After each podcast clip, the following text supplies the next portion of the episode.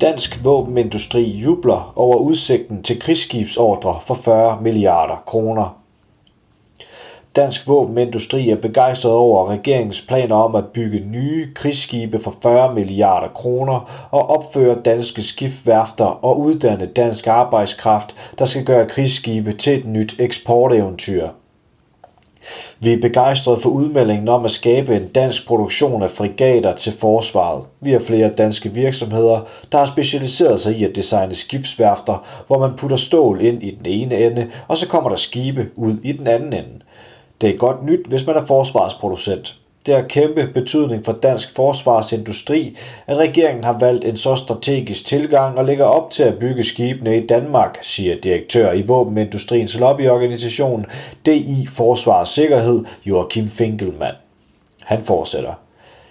Det er godt nyt for forsvarsindustrien, at regeringen vil investere 40 milliarder kroner i nye skibe. Forsvarsindustrien skal stå for at militarisere skibene. Dansk forsvarsindustri kan en masse inden for eksempelvis sensorer, beskyttelsessystemer, kommandokontrol, kommunikation og radarer. Jeg håber på, at alle 40 milliarder kroner ender i lommerne på danske virksomheder. Men vi kan ikke producere ildsystemer til skibene, så det må vi købe i udlandet. Det var forsvarsminister Morten Bødskov, der i sidste måned bebuttede, at den danske flåde skal oprustes med nye krigsskibe for 40 milliarder kroner, og at de nye krigsskibe skal bygges af dansk industri. Milliardordren på danske krigsskibe er et led i regeringens strategi for at opbygge en våbenindustri i Danmark. Den danske våbenlobby har længe presset på for at opbygge en selvstændig dansk våbenproduktion, hvor danske virksomheder ikke kun er underleverandører til store internationale våbenfirmaer, men også bygger store projekter som eksempelvis krigsskibe. Industrien har de sidste år talt varmt for at opbygge en større og stærkere dansk forsvarsindustri inden for udvalgte strategiske områder. Den tanke har vi promoveret så meget vi overhovedet kan. Resultatet er blandt andet, at regeringen i sin forsvarsindustrielle strategi direkte skriver, at Danmark bør opretholde nationale kritiske maritime kompetencer. Vi har været med til at give input til strategien og været direkte inddraget i udarbejdelsen af strategien, forklarer våbenindustriens lobbydirektør Joachim Finkelmann. Hvis først vi har produktionskapaciteten, kan vi også begynde at eksportere krigsskibe. Vi har bestemt en ambition om, at når vi ikke bygger skibe til Danmark, så kan vi bygge skibe til andre lande. Og vi aner ikke, hvordan det udvikler sig de næste 20-25 år. Det kan være, der bliver behov for flere skibe. Byggeriet af nye danske krigsskibe og oprettelsen af danske skibsværfter, der er i stand til at bygge store frigater til både Danmark og udlandet, kræver investeringer i milliardklassen. Derfor har regeringen nedsat et såkaldt partnerskab, der udover den danske våbenindustri også omfatter de danske pensionsselskabers brancheorganisation FP, der organiserer danske pensionsselskaber, der forvalter 4.000 milliarder kroner af danskernes pensionsformue. Pensionsselskabernes brancheorganisation er åbne over for at investere danskernes pensionspenge i krigsindustrien, men indrømmer samtidig, at det vil være en kontroversiel beslutning, som hvert enkelt pensionsselskab må gøre op med sig selv. Det er da et dilemma, for krigsskibene kan jo ikke kun bruges til forsvar af Danmark. De kan også indsættes i offensive operationer uden for Danmarks grænser, og de kan falde i de forkerte hænder, siger underdirektør i Forsikring og Pension Tom Ville Jensen til arbejderen. Han fortsætter. I yderste konsekvens kan skibene affyre missiler, der slår ihjel. Derfor er investeringer i våben og andet militært materiel en væsentlig beslutning, som pensionsselskaberne må debattere med deres medlemmer. Vores opgave som brancheorganisation er blot at sikre de bedste rammevilkår for de pensionsselskaber, der ønsker at investere i de nye krigsskibe. Direktøren henviser til, at der er flertal i Folketinget for at opruste dansk militær. Et flertal i Folketinget har, blandt andet på baggrund af krigen i Ukraine, besluttet at opgradere flåden, flyvevåben og hæren. Det betyder, at Danmark de kommende år står over for historisk store investeringer i forsvaret.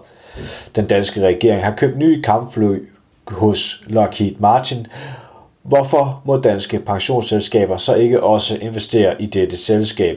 Der foregår jo også allerede en debat af, om pensionsselskaber skal investere i olieindustrien. Mange pensionsselskaber har investeret summer i olieindustrien og har i mange år sikret et rigtig godt afkast til gavn for danske pensionsopsparere, uddyber underdirektøren for de danske pensionsselskaber. Han fortsætter. De danske pensionsselskaber har tidligere været med til at finansiere vigtige samfundsopgaver inden for eksempelvis grøn omstilling, så hvorfor ikke også være med til at bidrage til at finansiere vigtige opgaver, når det gælder Danmarks sikkerhed?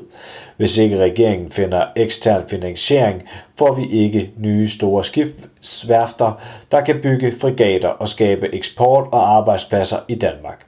Det kræver investeringer fra pensionsselskaber, der er villige og har modet. Det vil da være mærkeligt, hvis danske pensionsselskaber ikke må investere i nye skibsværfter, der kan bygge skibe til det danske forsvar bestilt af den danske regering. Han forudser dog, at det ikke er alle pensionsselskaber, der vil være lige begejstrede for at investere i krigsskibene. Der vil givetvis være pensionsselskaber, der vil mene, at det er for galt at investere i noget, der kan slå ihjel. Omvendt vil der være pensionsselskaber, der mener, at Danmark skal være i stand til at forsvare os imod, hvis Rusland afpresser vores ytringsfrihed og demokrati. Den debat ønsker vi som brancheorganisation ikke at blande os i. Hvert enkelt forsikringsselskab må gøre op med sig selv, om de vil investere i eksempelvis grøn omstilling eller i forsvarsindustrien. Og ja, det er en prioritering, men vi kan ikke kun investere i grøn klimaomstilling. Vi er nødt til at sprede vores investeringer, og en vigtig del af at bygge nye frigater er at gøre flåden mere grøn, siger han. Mens forsvarsministeren har fundet milliarder til nye krigsskibe, så har redningsfolk, der sætter livet på spil for at redde liv på havet, i forløb i 12 år ventet på at få nye redningsfartøjer. De såkaldte kystredningsmotorbåde, også kaldet havets ambulancer, er slidt ned, og hvis de ikke snart bliver udskiftet, risikerer det at koste liv på havet, advarer Foreningen af Danske Redningsmænd. Siden 2010 har redningsfolkene advaret om, at de nedslidte redningsbåde skal udskiftes. Det virker som om, at redningsbådene bliver syltet. Krigen i Ukraine har betydet et øget fokus på militære skibe, og så bliver vi skubbet i baggrunden. Det er jeg ked af, for det ændrer ikke på, at søfolk har brug for hjælp, og hvis redningstjenesten skal kunne rekruttere frivillige, skal der, der skal sætte livet på spil, så skal gradet være i orden, så vores folk kan føle sig trygge og gøre en forskel, siger formand for Foreningen af Danske Redningsmænd Jens Slot til arbejderen. Den danske kystredningstjeneste har 21 redningsstationer fordelt ud over landet, og omkring 230 redningsmænd er i dag tilknyttet de 21 redningsstationer. Redningsmændene er organiseret i Foreningen af Danske Redningsmænd. Redningstjenesten har en båd fra 1979 og tre både fra 1989. De gamle bliver ramt af tekniske fejl og nedbrud på alarmsystemer, motorer, elektriske systemer, aksler og skruer. Det betyder, at vi sender vores frivillige redningsmænd på havet i både, der ikke er tidsvarende og ofte bliver ramt af nedbrud og tekniske fejl, når de er i aktion. Det er alvorligt, især fordi vores motto er, vi sejler ud, når andre sejler ind. Men det kræver, at vi har noget grej, vi kan stole på, understreger Jens Slot. Du har lyttet til en artikel fra Arbejderen. Abonner på vores podcast på iTunes, eller hvor du ellers hører din podcast. Du kan også klikke ind på arbejderen.dk for meget mere journalistisk indhold.